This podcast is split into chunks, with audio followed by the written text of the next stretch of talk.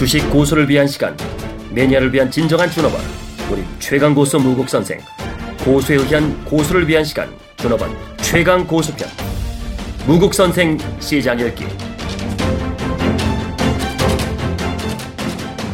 네, 여러분 안녕하십니까. 8월 22일 월요일. 어, 머니투데이 방송에 아침에 하지만 그 시간이 짧아갖고 좀 더 추가적인 에너지 공부하고 그 다음에 또 투자 전략을 어떻게 형성시켜야 되는지 그거를 체크하는 시간을 가져보겠습니다. 일단 목요일과 금요일은 삼성전자 직전고점 158만원을 돌파하면서 이틀 동안 무려 어, 10만원 가까이 급등을 시켰습니다. 이틀 동안. 그런데 그 이틀 동안 10만원 정도 삼성전자를 상승시킨 에너지 치고는 종합주가 지수 8월 16일 날에 고점 2063을 아직 돌파 못한 상태고요. 선물은 직전 고점은 돌파했지만 0.2포인트 차입니다. 258.2가 고점이었는데 장중에는 258.8까지 갔지만 종가는 258.45. 일단 파생시장에서는 어, 다음 주 월요일 날 257.5가 1차 굉장히 중요한 마디고요. 그 다음에 255. 그리고 종합주가 지수로는 2230이 굉장히 중요한 마디입니다. 추가 올라면 2050도 깨지 않고 삼성전자의 추가 랠리가 나와야겠죠. 그런데 어, 이틀 동안에 삼성전자 하루 8월 18일 7만 4천 주산 거는 결정적으로 어, 외국인입니다. 4만 4천 주. 이때는 자사주가 4,700밖에 없었습니다. 그런데 어, 8월 18일 하루 남겨놓고 갤럭시 S7 어, 판매 모멘텀 재료 직전 고조 돌파하니까 오버슈팅 이런 것이 형성됐다면 8월 19일 날은 주가가 추가 올랐습니다. 8월 18일은 4.7%, 8월 9일 날은 어, 2.1% 그래도 올랐거든요. 근데 외국인이 2만 주 매도하고 금융 투자가 5만 주나 매도하고 프로그램도 5만 주 매도했는데 결정적으로 상승은 5만 2천 주의 자사주 매입. 그 최대 자사주 하늘 하루 치고는 최대 규모의 자사주 매매가 있었습니다. 이게 상승을 견인한 역할을 했다라고 봅니다. 그리고 또 특이한 거는 원 달러 동량이 급격하게 급등했습니다. 즉 1191원에서 1117원까지 어, 무려 무려 어, 여러분들 어, 20원 이상 급등하는 그래서 1125원을 돌파하면 그동안에는 어, 원달러가 약세를 가면 종합주가지수는 급격하게 조정을 하는 그런 공식적으로 움직였는데 최근 이틀 동안은 삼성전자 랠리 속에 어, 원달러도 급등했지만 종합주가지수도 소폭 오르는 이런 형태를 보였습니다. 이게 다음 주에 연속성상에 있는지 그리고 파생시장에 연동된 게임인지 이거를 같이 추적해 가면서 대응하는 것이 무엇보다도 중요합니다. 그래서 다음 주는 삼성전자 160만원 안착 여부 그러니까 어, 170만원 돌파하더라도 어, 파생시장으로 260불 돌파하더라도 255와 260의 중심값인 257.5를 어, 지지하느냐 분개하느냐 요거를 추적하는 게 굉장히 중요한 역할을 할 거고 그 다음에 현선물에서 원화 약세가 급격하게 전개되는데 현물 쪽에서 여러분들 어, 외국인들 매수세가 8월 18일에는 1,800억, 8월 19일에는 2,100억 매수세가 유지가 됐습니다. 그리고 특히 8월 19일에는 자사주의 어, 외국인 매수가 삼성전자로 특화돼서 강하게 형성됐다는 부분이 시장을 2050대 유지한 가장 결정적인 하나의 모멘텀이 아닌가 이렇게 판단하고 있습니다. 근데 문제는 차별화 과정이 너무 심각해요. 그리고 이 시장에서 제가 원달러 동량과 가장 또 중요하게 보는 게 3년짜리 국고채입니다. 이 1.25, 어, 이 국고채 3년물, 어, 이자율이, 어, 1.25, 이거 치고 나가면, 어, 뭔가 이제 미국 금리 인상이 가까워졌어 하는 그런 징후로 판단하겠습니다.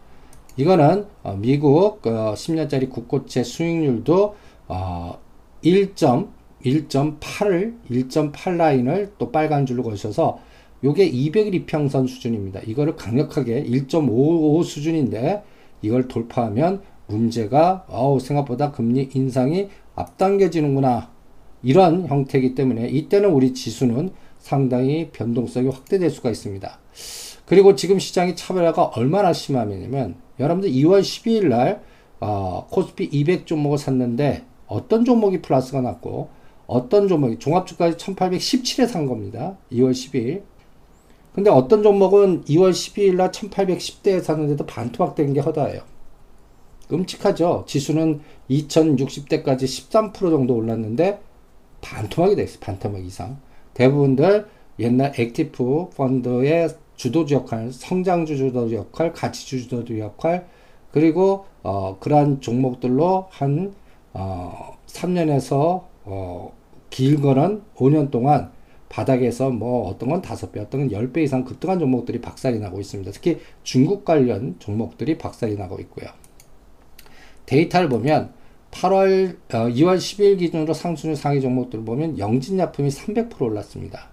제일약품 130, 두산인프라코, 그 다음에 한올바이오파마가 100% 더블, JW 중해제약도 거의 97%니까 100% 후성, 현대로템이 86%, 현대엘리베이터 85%. 여러분 어떻습니까? 제약주 중에 좀 색깔이 좀 바뀌었죠. 여기에는 어, 대용제약이나 그 다음에 또 여러분들 녹십자나 또 어, 대표되는 우량 제약주가 들어 한미약품도 없어요. 오히려 영재약품이니 제일약품이니 제일W 숭례숭례 약간 조금 종목의 색깔이 바뀌었죠. 그리고 어, 오히려 두산인프라코, 두산중공업, 그 다음에 현대로템, 현대엘리베이터 이런 종목들이 어, 80%대의 상승률을 보여줬습니다. 그리고 삼성전자가 어, 48% 상승률 보여줬고 그 다음에 LG디스플레이가 50%, 현대중공업이 46%. 여러분들 이런 종목들의 상승률을 한번 보세요. 근데 문제는 반대되는 세상. 한세 실업 반토막 54%, 한샘. 그러니까 옛날에 그 중소형 펀드에 대표되는 종목들 특화돼 갖고 가치주 뭐 어, 물량이 좀 작은 종목들 중심이나 또 중국 관련된 좀 오뚜기 35% 급락했습니다. 쿠쿠전자, 크라운제가, 하이티진로, 하이티진로가 28%. 이 중에서 역발상 전략으로 여러분들한테 서서히 추천드리는 게 하이티진로입니다. 2만원과 2만 1천원대, 또 영업무역도 3만 5천원대, 요거는 역발상 전략으로 이제 서서히 분할 매수 전략도 같이 응용을 해서 대응을 해드리고 있습니다. 그리고 최근에는 오리온이라든지 또 어, 뭐라 그럴까요? 화장품 관련주들, 사드 약재, 이런 것들이 여전히 하락을 주도하고 있습니다. 또 브렉시트 이후에 상승률 색깔은 또 비슷해요. 두산중공업이 40%, 현대로템. 그러니까 브렉시트 이후에 오히려 두산중공업, 현대로템, 두산인프라코어 이런 종목들이 상승하고 오히려 삼성물산 30%, 한전기술 우리가 드디어 34,000원 왔죠. 26,000원대 잘 사들여서 34,000원대 팔아드렸습니다. 삼성물산도 15만원에서 16만원 사이에서 어, 분할 매도를 또 여러분들한테 해드리고 있습니다. 이런 부분도 참고하시면서 대응하시고요. 그 다음에 오히려 하락률 상위 종목 여전히 한세실업, 에브CNC, 그 다음에 대웅제약, 한국단자, 오리온 어떻습니까? 여전히 브렉시트 이후에 하락률 상위 종목도 색깔이 그렇게 중국 관련주에 연동돼서 바뀌지 않았습니다. 또 어, 다음 주 8월 22일부터 26일까지 중요한 날쭉 일정표 보시면 8월 26일 잭슨홀 미팅 여기서 자넷 옐런 연준이 의장이 금리 스탠스를 어떻게 하느냐 지금 미국 30년짜리 국고채 수익률 보면은 우상향으로 가고 있어요. 그러니까 조만간 금리 인상 가능성 확률이 높아지고 있다라는 부분을 시장에서는 반응을 하고 있는 것 같습니다. 그런데 원 달러가 아직까지 반응을 안 하고 원 달러는 반응하는데 오히려 지수는 지수는 어때요? 더 삼성전자 착시 현상의 상승을 더 추가적으로 하고 있습니다. 그런데 내부적으로는 중국 관련 주들의 급락, 종목 차별화가 극심해지고 있는 장이라는 걸 여러분들이 추적할 수가 있습니다. 그 외에 이제 여러분들 보시면 24일날 모스크바에 모터소가 있습니다. 또 9월 달에 우리 대통령께서 또 푸틴 러시아 대통령과 정상회담이 있습니다. 그래서 한러 정상회담 노리고 철도라든지 자동차라든지 이러한 종목들이 원화 약세 과정에서 같이 움직이는지 한번 또 보시기 바랍니다. 그리고 전반적인 다음 주에 가장 키포인트는 누가 뭐라고 그래도 누가 뭐라고 그래도 어, 금리 스탠스입니다. 이 부분을 실전에서 잘 응용을 하셔서 전략을 짜는데 대응을 해보시기 바랍니다. 그래서 종합주가 지수 접근보다는 어떤 종목이 주로 올랐고 어떤 종목이 주로 빠진 트렌드에서 사드나 중국이나 건자재 이런 종목들 특히 어, active 펀드의 중소형주의 대장주였던 그동안 급등을 주도했던 종목들 한샘이니 한세실업이니 그 다음에 오리온이니 뭐 이러한 화장품 관련주 아모레G 아모레퍼시픽 이런 종목들은 거의 1년 동안 옆에도 가지 않는 게 효과적이지 않을까 새로운 주도주의 종목 재편 현상이 지금 현재 시장을 형성하고 있지 않나 이렇게 판단하고 있습니다. 그리고 이틀간 급등했지만 하락률 종목이 더 많다라는 걸 또 체크하시면서 종목 차별화 현상이 극심해지고 있다라는 것도 여러분들 투자 전략을 세울 때 참고하시기 바랍니다. 특히 8월 12일 일주일 동안의 하락률 상위 종목 보면 한세 시럽이 17%, 오리온이 15%, 벽산이 15%, 이렇게 보시면 에브시엔시 10%, 중국 관련주들, 화장품 관련주들 이런 것들이 하락을 주도한 걸를 여러분들이 체크할 수가 있습니다. 아직까지 그 현물 쪽에서 외국인이 매수세가 들어왔고 선물 쪽에서도 매도보다는 외국인들이 소폭 매수 19일 날은 초폭 214억 매수 18일 날이 많았죠. 매수 에너지가 유지돼서 그나마 시장을 상승을 유도하고 있지만 상승 탄력성이 축소되고 있는 그러한 상태라는 걸 염두에 두시면서 대응을 해 주시기 바랍니다. 그 다음에 또 중요 뉴스를 쭉 한번 보시면 22일 날 추경 처리가 물 건너갔습니다. 그런데 이런 정책 모멘텀 관련주들은 계속 추적을 해야 될 것 같고 그 다음에 추경의 연골고리로 또 정부의 정책적 복지, 원격 진료, 의료, 민영화 특히 어, 국회에서 어, 그 생체 칩 발의가 들어가요. 이런 것들이 원격 진료라든지 여러 가지 상황에 또 모멘텀이 되는지 한번 보시고요. 그 다음에 차바이텍 줄기세포 컨퍼런스 이거는 뭐 재료 가치가 그렇게 크지는 않습니다. 그러나 앞으로 어, 생체칩 원격 진료, 유전자 DNA 검사 관련된 어, 또 어, 종목들이 모멘텀이 또 되는지 또 여기에는 스마트홈, 스마트카도 또 전장사업부도 연결고리가 돼서 같이 연동해서 어, 세력주의 하나의 물줄기를 만드는지 체크를 해주시기 바랍니다. 그리고 브라질 올림픽이 끝났습니다. 제가 브라질 올림픽 관련주는 이번에 없다. 심지어는 그런 얘기까지 해드렸습니다. 오히려 무더위 때문에 쇼박스 주식이나 사라. 대부분도 피서 이번에는 뭐 음료수나 빙과류 안 된다. 오히려 하지 마라.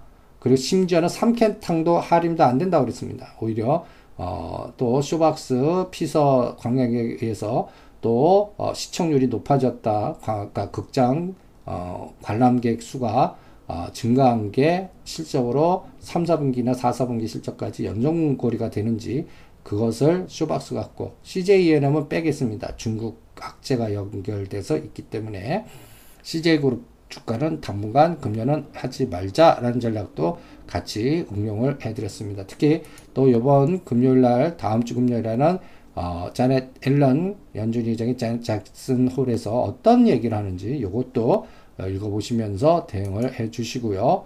그 다음에 또 일본 지수를 여러분들 그 니케이 어그 엘리어트 파동으로 한번 분석을 해봤는데 요번에 그 2012년도 6월 달에 8238에서 2952까지 엄청난 158, 4%나 급등했습니다. 그런데 상승폭의 반 수준인 어, 1480, 14,860의 쌍바닥 2월 10일과 6월 24일 그리고 어, 하락폭의 반 정도 4월 20일 17,600 그리고 이제 고점이 낮아졌어요. 17,000으로. 그러니까 이번엔 16,000과 17,000 박스인데 엔화가 강세 국면에서 강세 국면에서 어, 약세 국면으로 터닝해야 터닝해야. 그러니까 어, 일본 증시는 오히려 우리와 반대로 우리는 워낙 강세 때 주가가 상승했는데 어, 일본은 아베노믹스의 원화가 약세로 가야 약세로 가야 뭔가 어, 어, 그 주가에 주가에 이렇게 보시면 빨간 색깔이 여러분 보면 니케이 지수입니다. 니케이 지수 하락할 때 엔화도 엔화도 아 강세로 그러니까 엔화가 강세로 갈 때 오히려 니케이 지수가 급락하는 걸 볼 수가 있을 겁니다. 그리고 약세로 갈때 어, 대반등을 주는 그런 특징을 보이고 있다라고 그러니까 일본 증시는 어, 정책 당국 압박의 통화 양적 완화 그러한 어떤 모멘텀이 나와야 올라가는데 이번에 17,000원에서 두둥겨 맞고 어, 100엔을 붕괴하느냐 100엔 마디가 다음 주 굉장히 중요하고 요게 우리나라 주가 지수와 연동해서 엔달러 속도 원달러 속도, 금리 스탠스 이런 것들이 외국계들이 아시아의 long short을 일본과 우리를 어떻게 조절하는지도 한번 체크를 해 주시기 바랍니다. 그 다음에 이제 역발상 전략으로 삼성 엔지니어링 매수해드린 거, 어, 단기적으로는 한, 어, 13,000만 와도 일부 50% 치고받고 하고 15,000 오면 단기적으로 100% 매도하는 그런 전략도 같이 병행을 해보시고요. 그 다음에 이제 역발상 전략으로 호텔 신라는 6만 5천원에서 6만 7천원, 삼성 물산은 15만 원에서부터 5천 원 단위로 한 10에서 20%씩 추가 매도하면서 어디까지 올라가는지 한번 체크를 해보시고요.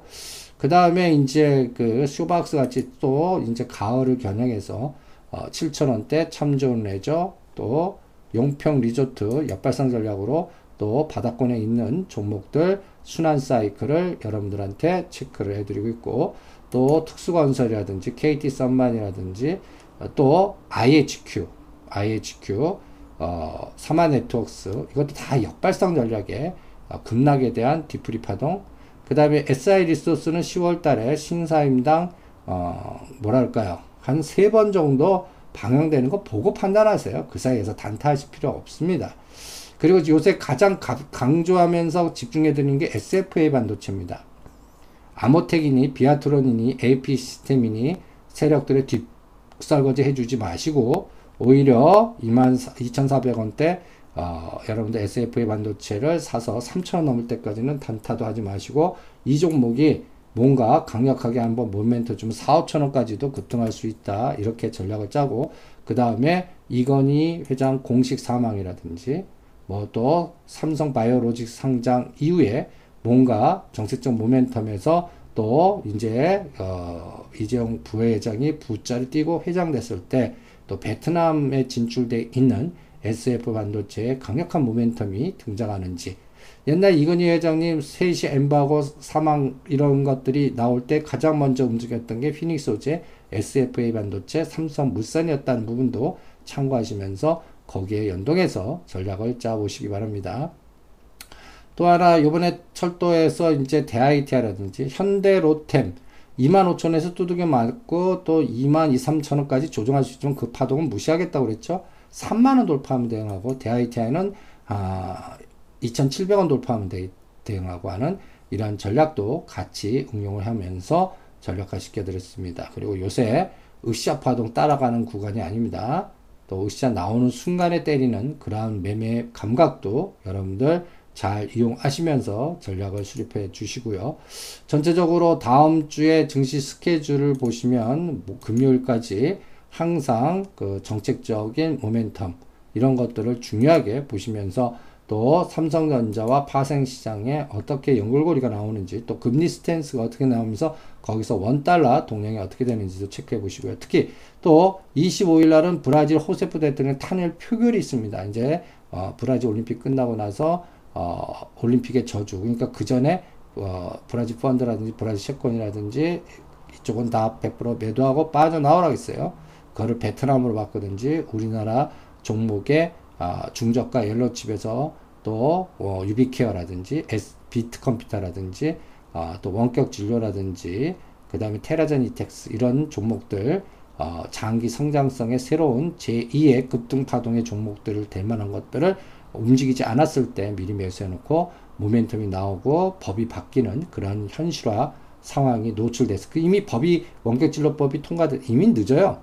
그러니까 그런 구도를 미리 생각하고 일목지기 전략을 세워두는 그런 전략을 권해 드립니다.